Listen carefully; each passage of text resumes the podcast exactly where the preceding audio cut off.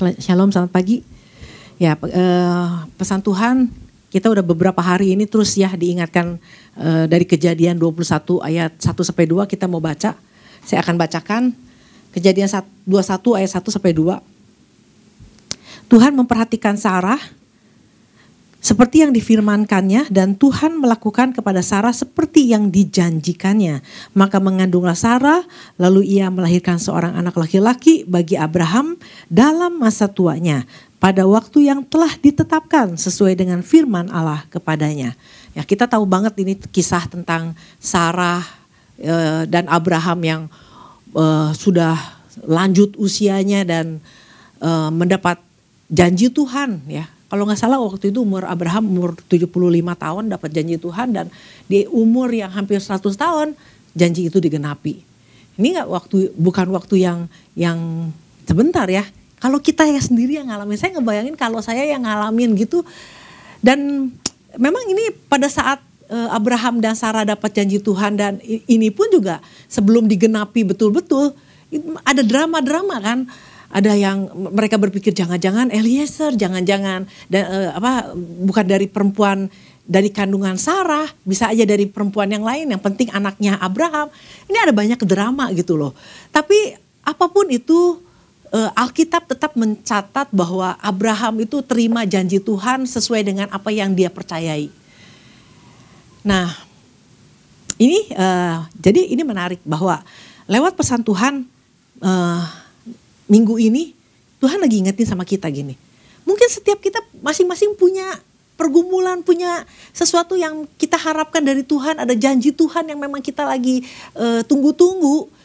Tapi intinya adalah Tuhan ingatkan mau 25 tahun, mau 13 tahun, mau 10 tahun, mau berapa tahun pun Tuhan pasti genapi. Karena dia bukan Tuhan yang suka bohong, dia bukan manusia, dia nggak pernah ingkar janji. Itu aja yang perlu kita eh, perlu ingat kita eh, eh, taruh di hati kita bahwa Tuhan nggak pernah lalai dengan janjinya. Nah, apakah dengan Tuhan tidak pernah lalai dengan janjinya berarti bahwa semua orang yang semua orang pasti terima janjinya? Nah itu dia kan dari kemarin kita diingatkan nggak semua orang terima janji juga. Walaupun Tuhan nggak pernah ingkar, tapi pada kenyataannya ya dari pihak Tuhan nggak ada yang salah. Nah yang problemnya kan selalu ada di pihak kitanya, ya kan? Nah ini yang yang juga yang terjadi sama uh, apa uh, bangsa Israel ketika Tuhan berbicara kepada Musa menjanjikan bahwa nanti nih keluar dari Mesir semua masuk ke tanah perjanjian. Ini udah janji Tuhan masuk ke tanah perjanjian yang berlimpah susu dan madunya. Pertanyaannya adalah gini, yang angkatannya Yosua dan eh, Kaleb itu yang uh, yang keluar dari Mesir, betul semuanya terima janji Tuhan? Enggak kan? Mereka dua, dua kurang lebih dua juta orang mereka nggak terima. Karena gara-gara yang um, apa Musa bilang coba 12 pengintai lihat nih situasi kondisi tanah yang dijanjiin sama Tuhan tuh. Berlimpah susu madunya nggak? Coba 12 orang dipilih untuk lihat. Nah ternyata dari 12 orang ini ternyata kan cuma dua orang aja yang ya benar ini dari Tuhan. Mau tantangan mau pergumulan betul ini janji Tuhan. Kita pasti masuk karena Tuhan janji Nah ternyata kan gara-gara 10 orang yang gak percaya, yang ragu-ragu, nah akhirnya dari segitu banyak 2 juta orang akhirnya gagal masuk ke, ke tanah perjanjian. Jadi walaupun janji Tuhan nyata betul, masalah terima janjinya itu ada di dalam, ada di uh, keputusannya kita. ya Ada di pihak kita. Nah oleh karena itu um, kita diingatkan bahwa kalau kita dapat pesan, dapat janji Tuhan, baik itu melalui nubuatan, melalui pesan demi pesan yang kita dengar setiap minggu, atau memang ada yang Tuhan taruh di dalam kita, pesan itu Tuhan kasih benih. Nah makanya benih ini kan mesti dipelihara, mesti di, di apa di, di dierami istilahnya. Nah persoalannya gini, orang yang terima janji, orang yang terima uh, pernyataan Tuhan ini, ada yang kalau orang itu betul percaya, yes, ini janji dari Tuhan. Nah orang yang yang yang percaya bahwa itu dari Tuhan, dia pasti akan mengerami. Saya percaya pasti orang ini akan mengerami, orang ini mulai serius dengan dengan benih ini. Tapi kalau orang yang dengar oh iya benar itu buat saya. Tapi nggak nggak melakukan apa-apa. Itu masuk kategori saya bilang itu nggak percaya sebetulnya. Kalau percaya pasti dia pelihara itu benihnya. Orang yang tahu di, di tahu nih bahwa dia lagi hamil, pasti dia pelihara. Dia pasti jaga ini, jaga itu, begini, begono. Si, seluruh sikap hidupnya akan berubah hanya karena ada benih di dalam uh, rahimnya. Tapi kalau orang yang hamil nggak ya? Gue bunting nggak dia gitu? Ya, ya kalau nggak yakin ya udah jalan lagi seperti biasa gitu. Nah ini uh, dari pesan Tuhan ini jadi saya uh, melihat gini. Kemarin juga sempat di, di, di, di apa uh, uh, Pak Ishak juga sempat sampaikan tentang bahwa ada murid-murid Yesus juga yang dapat janji dari Tuhan bahwa tunggu ya di Yerusalem nih nanti kamu akan terima Roh Kudus gitu. Nah ada janji nih dari Yesus buat murid-murid tentang Roh Kudus. Nah begitu terima tentu ada masa penantian kan. Semua orang yang terima janji pasti harus ada masa penantian. Nah di masa penantian ini kita mau melakukan apa? sampai sampai eh, digenapi firmannya, janjinya digenapi kan kita nggak tahu kapan. Waktunya berapa lama nggak tahu. Nah selama kita tahu itu janji Tuhan buat kita, buat saya. Nah seberapa kita apa yang kita lakukan di saat penantian ini. Nah ini yang di, dari dari uh, apa yang dijanjikan Yesus kepada murid-murid tentang Roh Kudus. Nah kita mau belajar dari sini ya. Kita lihat di dalam uh, kisah para rasul. Kisah para Rasul uh, satu ayat yang ke-12 ya. Nah, jadi Tuhan Yesus sebelum naik ke surga dia dia menjanjikan tentang tentang Roh Kudus. Kamu akan menerima kuasa, kamu akan menerima Roh Kudus dan sebagainya sebagainya.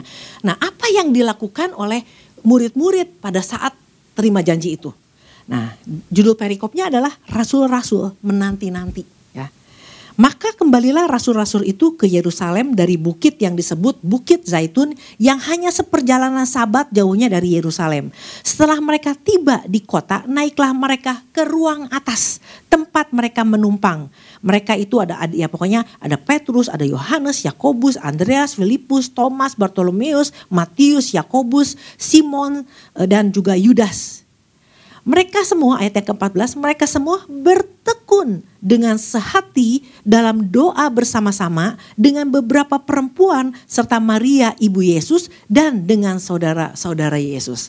Nah di saat penantian mereka dapat benih janji dari Tuhan Yesus yang gak tahu bentuknya kayak apa, kapan datangnya dan sebagainya. Mereka semuanya gak ngerti apa-apa. Yang mereka cuma tahu bahwa akan terjadi di Yerusalem tapi seperti apa mereka nggak pernah nggak pernah tahu. Nah, tapi yang mereka lakukan apa? Lalu oh ya udah janji, ya udah kita sekarang mulai lagi kita mancing, kita berkegiatan. Enggak. Ternyata mereka melakukan apa? Mereka semua bertekun dengan sehati dalam doa bersama-sama. Mereka serius. Nanggepin janjinya Tuhan Yesus ini mereka serius. Nah, dari sini saya belajar gini. Kita mau belajar sama-sama bahwa apa sih itu yang namanya uh, bertekun dengan sehati dalam doa bersama-sama ya. Yang pertama adalah bertekun. Nah, bertekun ini dalam bahasa aslinya proskartereo ya, proskartereo. Ini punya arti gini. Ini bukan bukan gini, bertekun gini. Wah, udah ya kita datang datang ke gereja tekun di gereja teh. Wah, tekun rajin pokoknya datang gitu. Bukan ternyata mengandung arti gini. Menyibukkan diri. Memusatkan pikiran bertahan dalam kondisi siap terus menerus. Nah ini artinya ini ini bukan sikap yang biasa-biasa. Ini berarti ini mereka punya satu sikap yang serius nanggapin firman Tuhan. Janji Tuhan ditanggapi dengan serius. Mereka menyibukkan diri.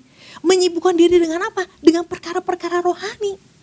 Dia nggak sibuk mancing, dia nggak sibuk melakukan ini dan itu. Mereka jadi artinya ada sebuah uh, attitude, ada sebuah sikap yang dia tanggapi ketika mereka dapat janji Tuhan. Nah, artinya murid-murid mungkin mulai uh, mulai tinggal, mereka tinggal di dalam firman Tuhan, mereka mulai tinggal di dalam Tuhan, mereka sungguh-sungguh bertekun, mereka memusatkan pikiran mereka untuk perkara yang Tuhan janjikan itu. Mereka mulai menyibukkan diri dengan apa yang nanti Tuhan mau janjikan. Itu tanggapan yang sungguh serius gitu loh. Nah, mereka ini gini, enggak wah jangan-jangan nih kayaknya bakal begini deh. Kayaknya bakal terjadi kayak gini. Enggak cuma mengira-ngira. Nah kita kan sering kali gitu. Banyak orang yang terima nubuatan misalnya. Kamu bakal gini, gini, gini. Nah langsung mulai, wah kayaknya gini deh. Kayaknya gitu. Bukan bertekun di dalam Tuhan dan firmannya. Kita mulai merancang-rancang. Jangan-jangan gini, jangan-jangan gitu. Nah ini yang, yang jadi kadang-kadang gini. Anak-anak Tuhan. Kalau sampai kejadian, haleluya. Kalau sampai nggak kejadian, nggak sampai digenapi, kita bilang, ya mungkin ini bukan rencana Tuhan. Paling gampang bikin alasan bukan rencana Tuhan. Ya, nah jadi yang Tuhan inginkan dari kita ketika kita e, dapat janji Tuhan yang mungkin kita juga bentuknya kayak apa sih? Nah, maksud Tuhan apa sih? Gak ngerti gitu loh. Tapi saya tahu ini Tuhan bicara buat saya. Ini buat ini pesan Tuhan nih betul-betul buat saya nih. Cuman bentuknya kayak apa kita nggak tahu karena memang masih berupa benih. Nah ini yang yang yang dilakukan sama murid-murid mereka tinggal. Mereka tinggal di dalam firman Tuhan. Mereka memusatkan pikiran kepada apa yang dijanjikan Tuhan. Nah kenapa uh, kita harus bertekun? Kenapa kita harus uh, memusatkan pikiran? Kenapa kita mesti uh, ada di dalam firman Tuhan? Karena gini, manusia itu semuanya, semua manusia cenderung untuk ini, mudah teralihkan, terdistract mudah menjadi lemah, betul? Karena apalagi gini, orang menjauhkan pertemuan ibadah, orang jarang ibadah cuma sebulan sekali, terus benih ini dia pikir bakal jatuh dari langit jadi sesuatu, ya enggak. Ya, jadi karena apa? Banyak hal yang bisa kita bisa menjadi manusia bisa jadi lemah, bisa bisa teralihkan, bisa uh, mulai ragu-ragu, mulai uh, apa? Mulai uh, ya pokoknya mu, bagaimana musuh pun tahu ini orang nggak boleh terima anak-anak Tuhan tuh nggak boleh terima janji Tuhan. Begitu anak-anak terima janji Tuhan, wah bisa jadi luar biasa. Bagaimana musuh berusaha untuk anak-anak Tuhan tidak terima janji Tuhan.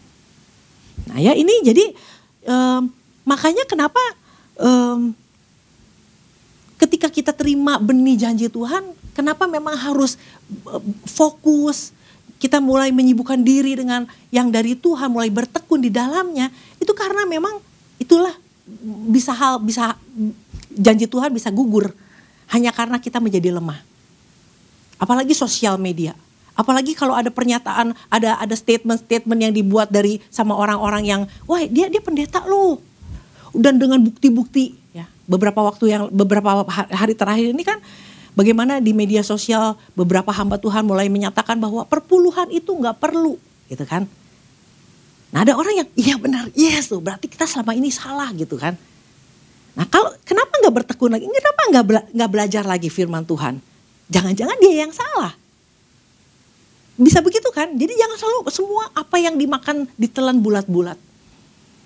Nah atau paling nggak tanya kayak sama gembala gitu. Jangan oh berarti selama ini salah nih. Nah ini kecenderungan manusia.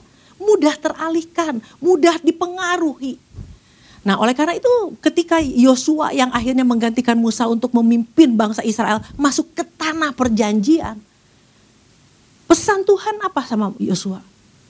Perkatakan, renungkan firman Tuhan siang dan malam. Supaya kamu berhasil dan beruntung. Kenapa? orang bisa lemah ya. Kan Tuhan bilang kuatkan dan teguhkan hatimu. Wah orang bisa bisa bisa mulai nggak kuat, mulai bisa nggak teguh. Dan itu terjadi sama bangsa uh, suku suku Israel yang dua setengah suku yang minggu lalu kita uh, dapat pesan Tuhan ini bisa terjadi.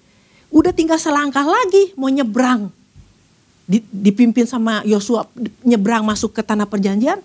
Mereka akhirnya berhenti di seberang, nggak mau nyebrang mereka memilih ini aja. Teralihkan hanya karena wow, iya tanahnya bagus banget, subur banget, gede banget. Wow, mudah teralihkan hanya karena tinggal sedikit lagi bisa teralihkan. Nah makanya Tuhan ingatkan, renungkan firman Tuhan siang dan malam. Itu yang menjadi pegangan kita di, di mana pada saat kita uh, mer, uh, apa, merenungkan firman Tuhan itu mulai belajar, bukan baca ya. Ini bukan baca loh. Merenungkan firman Tuhan dan mulai mempelajari. Maka Tuhan, orang yang terus-menerus belajar untuk mengenal Tuhan, Tuhan akan kasih pewahyuan. Nah pengenalan kita akan Tuhan itu akan membuat iman kita bertumbuh. Nggak mudah terdistract, nggak mudah teralihkan, nggak mudah menjadi lemah. Tuhan tahu banget. Ini pesan Tuhan kepada Yosua. Kuatkan dan teguhkan hatimu supaya kamu berhasil. Perhatikan firmannya supaya kamu berhasil. Dan beruntung. Ini beruntung tuh bukannya hoki ya, ini bukan bicara hoki. Kalau bahasa aslinya beruntung itu sakal ya. Itu artinya uh, supaya kamu berakal budi. Supaya kamu bijaksana. Supaya kamu paham, mengerti. Ini ini uh, uh, apa beruntung ini jadi gini orang kalau udah terima janji Tuhan kalau dia nggak bijaksana ini bisa janji Tuhan pun juga bisa disalahgunakan disalahartikan makanya kalau kamu udah berhasil kamu mesti bijaksana kamu mesti paham maksud Tuhan itu apa nah ini ya yang Tuhan ingatkan bahwa e, bertekun terus apa sih maksud jadi kita belajar di rumah. Nggak, nggak, oh berarti kita mesti ke gereja tiap hari? Enggak. Belajar. Punya waktu untuk belajar firman Tuhan. Karena kita nggak ngerti maksud Tuhan apa kalau kita nggak belajar. Ya. Nah jangan sampai akhirnya uh, problem itu uh, yang terjadi sama uh, dua setengah suku Israel itu terjadi sama anak-anak Tuhan yang akhir ujung-ujungnya nggak terima janji Tuhan. Nah, mungkin orang-orang kalau Tuhan janjiin gak ya saya tuh lagi pengen jual rumah nih, saya lagi pengen jual uh, mobil nih, mau jual janjinya mana? Nah bisa aja Tuhan janjikan tahun depan, minggu depan akan ada pembeli, bisa aja Tuhan kasih janji buat kita. Tapi kalau nggak nggak Tuhan janjikan, bagaimana kita tahu? Sekali lagi pengenalan akan Tuhan. Kita lihat di dalam uh, uh, 2 Petrus 1 ayat yang kedua.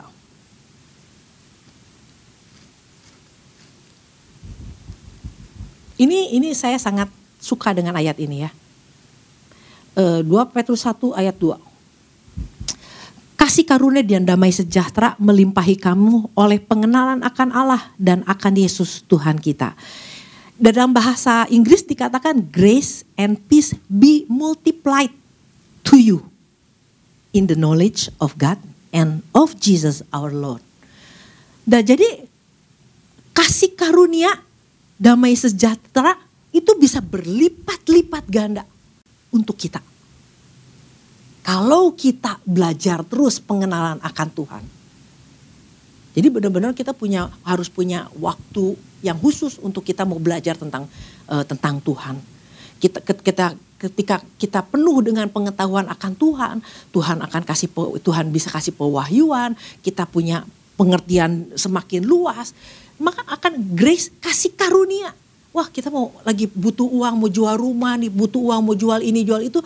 Kalau kita terus bertekun di dalam Tuhan maka ada grace. Ada kasih karunia. Yang apa dikatakan multiplied. Yang terus menerus ditambah-tambahkan. Yang terus menerus dimultiplikasi. Kalau kita punya waktu, menyediakan waktu untuk pengenalan kita akan Tuhan. Nah yang kedua, tadi ya, kita balik lagi ke kisah pasar, kisah para rasul. Jadi murid-murid para rasul pada waktu itu menanti-nantikan Tuhan. Mereka bertekun, mereka bersehati dalam doa. Nah dalam doa, dalam doa ini, doa ini dalam bahasa aslinya adalah pros yokai, ya pros yokai, place of worship. Jadi kalau kadang-kadang orang, kok gue gak terima janji tuh, kok hidup gue kayak gini, udah doa belum? Udah doa, udah doa. Doa apa gitu loh. Kadang-kadang kita kita komplain sama Tuhan, mana Tuhan? Tuhan mana janjinya? Tuhan kenapa hidup saya kayak Nah orang pikir dia udah doa. Tuhan berkati saya, Tuhan tolong saya, Tuhan dia pikir dia udah doa. Itu lagi yang namanya doa itu nggak bukan bukan masalah komplain.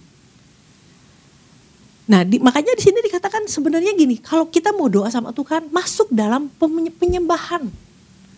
Nah, penyembahan itu adalah sikap hati. Ya bukan cuma sekedar oh lagunya harus lagu slow. Place of worship bagaimana kita mesti mulai, mulai waktu kita menyembah Tuhan tuh artinya ada satu sikap hati bahwa Tuhan luar biasa, dia raja di atas segala raja. Kita ini cuma hamba. Ada sikap hati bahwa Tuhan bisa lakukan perkara-perkara yang ajaib. Kita percaya penuh sama Tuhan. Lakukan apa yang menurut Tuhan baik. Bukan maksain kehendak. Nah, jadi kalau kita mau menantikan janji Tuhan bukan mana Tuhan, mana Tuhan. Tapi ada penyembahan, ada sikap hati yang kita mau terus-menerus menyembah kepada Tuhan bahwa Tuhan apa pun yang Tuhan rencanakan buat saya, apa pun yang Tuhan janjikan buat saya, itu pasti baik buat saya. Nah ini yang terjadi sama sama Maria, ibu Yesus. Dia terima janji Tuhan bahwa dia akan mengandung. Tapi dia bilang, tapi saya kan belum belum menikah. Sampai akhirnya dia bilang gini, aku ini cuman hamba. Jadilah menurut kehendakmu Tuhan. Sebab bagimu tidak ada yang mustahil. Wah ini keren banget. Ya waktu ini ini saya dapat ini waktu saya betul-betul ada di, di satu kondisi di mana saya Tuhan saya butuh pertolongan Tuhan. Saya perlu janji Tuhan digenapi dalam hidup saya. Nah mau mau maksain mau nangis mau gimana mau maksain kehendak bukan bukan begitu caranya. Sampai satu saat saya baca tentang Maria ya. Lalu Maria cuma bilang gitu aku ini hamba. Jadilah menurut kehendakmu. Kapan janjinya mau digenapi, bentuknya kayak apa, seperti apa, janji jadilah kehendak Tuhan. Dan pada saat janji itu digenapi, saya terima apa aja karena saya hamba. Ngerti mau bentuknya kayak apa? Karena kita hamba terima apa aja, nggak bisa komplain, nggak usah komplain. Nah, artinya pada saat eh, kita berdoa itu ada satu sikap yang kehendak Tuhan lah yang terjadi. Dan ini juga terjadi sama uh, apa uh, Ayub ya, Ayub 1. Ayub 1 ayat yang ke-20. Waktu Nah, maka berdirilah Ayub lalu mengoyakkan jubahnya dan mencukur kepalanya kemudian sujudlah ia dan menyembah. Ayat yang ke-21 Katanya, dengan telanjang aku keluar dari kandungan ibuku, dengan telanjang juga aku akan kembali ke dalamnya. Tuhan yang memberi, Tuhan yang mengambil, terpujilah nama Tuhan. Jadi ada satu sikap percaya penuh deh. Karena yang janji Tuhan, rancangan Tuhan udah pasti yang terbaik. Cuman bagian kita, kita cuma minta sama Tuhan supaya ngerti, supaya bisa tangkap maksud Tuhan. Makanya harus bertekun, di dalam firman Tuhan. Mesti terus menerus ada di dalam Tuhan dan kebenarannya. Ya, nah ini. Nah, itu juga yang yang yang yang terjadi sama Yusuf ya. Kalau dilihat-lihat bahwa Yusuf juga begitu dia eh, dia dalam kondisi yang gak bagus ya. Dia kan eh, dari dari anak anak manja, terus akhirnya dia jadi pembantu di rumahnya Potifar. Dia bisa aja waktu melihat segala sesuatu bahwa ah ini kesempatan nih, ini kesempatan nih untuk untuk bebas, untuk lepas nih dari dari untuk keluar dari rumah Potifar. Dia bisa aja lihat seperti itu. Tapi kesempatan yang dia yang dia lihat eh, yang ditawarkan oleh istri Potifar, dia cuma ingat bahwa dia nggak akan pernah melakukan kesalahan sama Tuhan. Karena dia tahu siapa dia dan siapa Tuhan. Nah ini sikap yang luar biasa untuk menantikan janji Tuhan. Jangan merancang rancangan sendiri lah gitu intinya.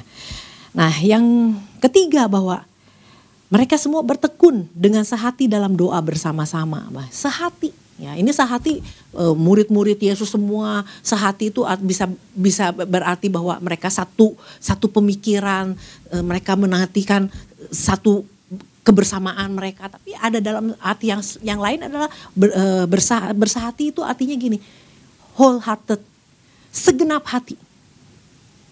Nah ini yang yang sangat dibutuhkan untuk untuk kita terima janji Tuhan adalah kita nggak jangan punya agenda yang lain deh. Betul-betul kita mesti punya satu kerinduan bahwa uh, segala sesuatu yang Tuhan janjikan itu kita nantikan aja. Udah nggak ada yang jangan-jangan begini, jangan. Nah, ini yang terjadi sama sama Abraham kan, Abraham sama uh, um, Sarah kan. Wah, mulai terbagi pikirannya. Jangan-jangan nih bukan dari rahim saya tapi dari rahim gundik. Nah, jangan-jangan ini sih ini sih ini gitu. Nah, yang namanya wholehearted tuh segenap hati, pokoknya udah percaya aja deh. Kita nanti-nantikan aja janji Tuhan dan percaya penuh sama Tuhan. Nah oleh karena itu tiga hal ini untuk kita bisa menanti-nantikan Tuhan. Ya, uh, kita uh, bertekun artinya uh, fokus sama Tuhan uh, terus kita dalam penyembahan ya dalam uh, sikap hati menyembah terus juga uh, segenap hati buat Tuhan. Ini bicara apa? Kesimpulannya adalah gini untuk bisa menerima janji Tuhan kita harus bugar secara rohani. Kalau kita nggak bugar selangkah lagi terima aja bisa gagal. Orang bisa mengalihkan, musuh bisa mengalihkan, kita bisa menjadi lemah. Nah artinya mesti punya kebugaran rohani untuk bisa terima janji Tuhan. Artinya kita mesti memutuskan untuk punya waktu bersekutu dengan Tuhan, belajar tentang firman Tuhan, betul-betul punya waktu untuk itu. Oh berarti nggak bisa kerja dong, kerja mah kerja, tapi ada waktu kan di rumah supaya kita nggak terus menerus di depan TV kan kita punya waktu untuk apa untuk belajar mempelajari firman Tuhan. Nah jadi waktu mungkin ada orang yang lagi nunggu jodoh gitu ya. Nah kalau Tuhan mau kasih jodoh itu bukan cuma sekedar laki-laki yang tampan, yang kaya, yang hebat, eh, yang pelayanan. Nah kadang-kadang kan kita udah punya standarnya gini. Kalau pelayanan aja udah pasti dari Tuhan belum tentu. Banyak pelayan-pelayan juga yang palsu Pokoknya yang penting mah nungguin dari Tuhan aja lah udah gitu. Karena gini, kalau kalau Tuhan kasih jodoh bukan cuma sekedar supaya kita oh nanti punya keturunan, bukan. Rancangan Tuhan itu yang luar biasa. Bahwa Tuhan mau ada generasi-generasi ilahi. Tuhan mau orang-orang hebat yang akan menjadi penerus-penerus generasi ini ke generasi selanjutnya. Bukan orang cuma sekedar punya anak, banyak anak doang. Nah, jadi rancangan Tuhan kalau Tuhan janjikan itu janji Tuhan itu bukan bukan bukan semata-mata untuk supaya hidup kita lebih nyaman. Rancangan Tuhan adalah tentang tentang Tuhan. Kita lihat sebagai ayat terakhir di 2 Petrus 1. Ya, yang tadi ayat 2 Petrus 1 ayat yang keempat ya.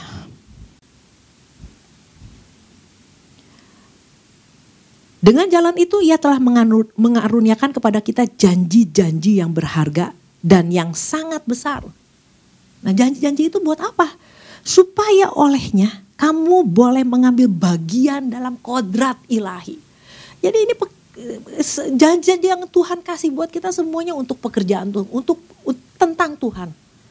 Bukan untuk mencukupi uh, hal perkara-perkara dunia yang uh, yang keinginan-keinginan kita doang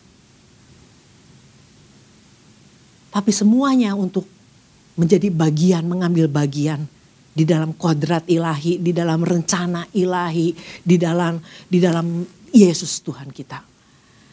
Nah oleh karena itu biarlah melalui pesan Tuhan pagi ini kita mau belajar tanggapi.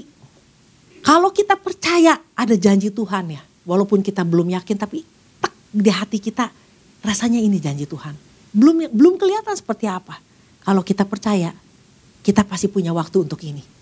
Ber, berdoa, bisa uh, uh, bertekun, bersehati, berdoa. Seperti murid-murid Yesus. Dan sampai akhirnya gini. Akhirnya mereka terima gak janji Tuhan? Mereka semua penuh roh kudus. Mereka semua dibaptis roh kudus. Ya 120 orang akhirnya yang penuh roh kudus. Mungkin ya waktu waktu terima janji ini murid-murid Yesus bilang, hei ada janji Yesus Wah orang-orang mungkin ada seribu orang, lima ratus orang yang pernah ngalami e, mujizat Tuhan. Oh iya, iya janji Tuhan. Mereka datang sama-sama ke ruangan atas. Mungkin nih saya bayangkan gini. Tapi lama kok belum ada-ada juga ya dari kejadian eh, dari kisah para rasul satu ke kisah para rasul dua kok lama gitu ya. Mungkin banyak orang yang mundur. Sampai akhirnya sisa 120 orang mungkin. Nah oleh karena itu Jangan kita kemarin udah belajar tentang dua setengah suku yang tinggal sedikit lagi tidak terima yang menjadi lemah yang yang akhirnya punya agenda pribadi. Tapi biarlah uh, setiap janji Tuhan digenapi dalam hidup kita. Da, da, sep, seperti rencana Tuhan untuk apa? Untuk menjadi, mendapat bagian untuk perkara-perkara yang dari Tuhan. Demikian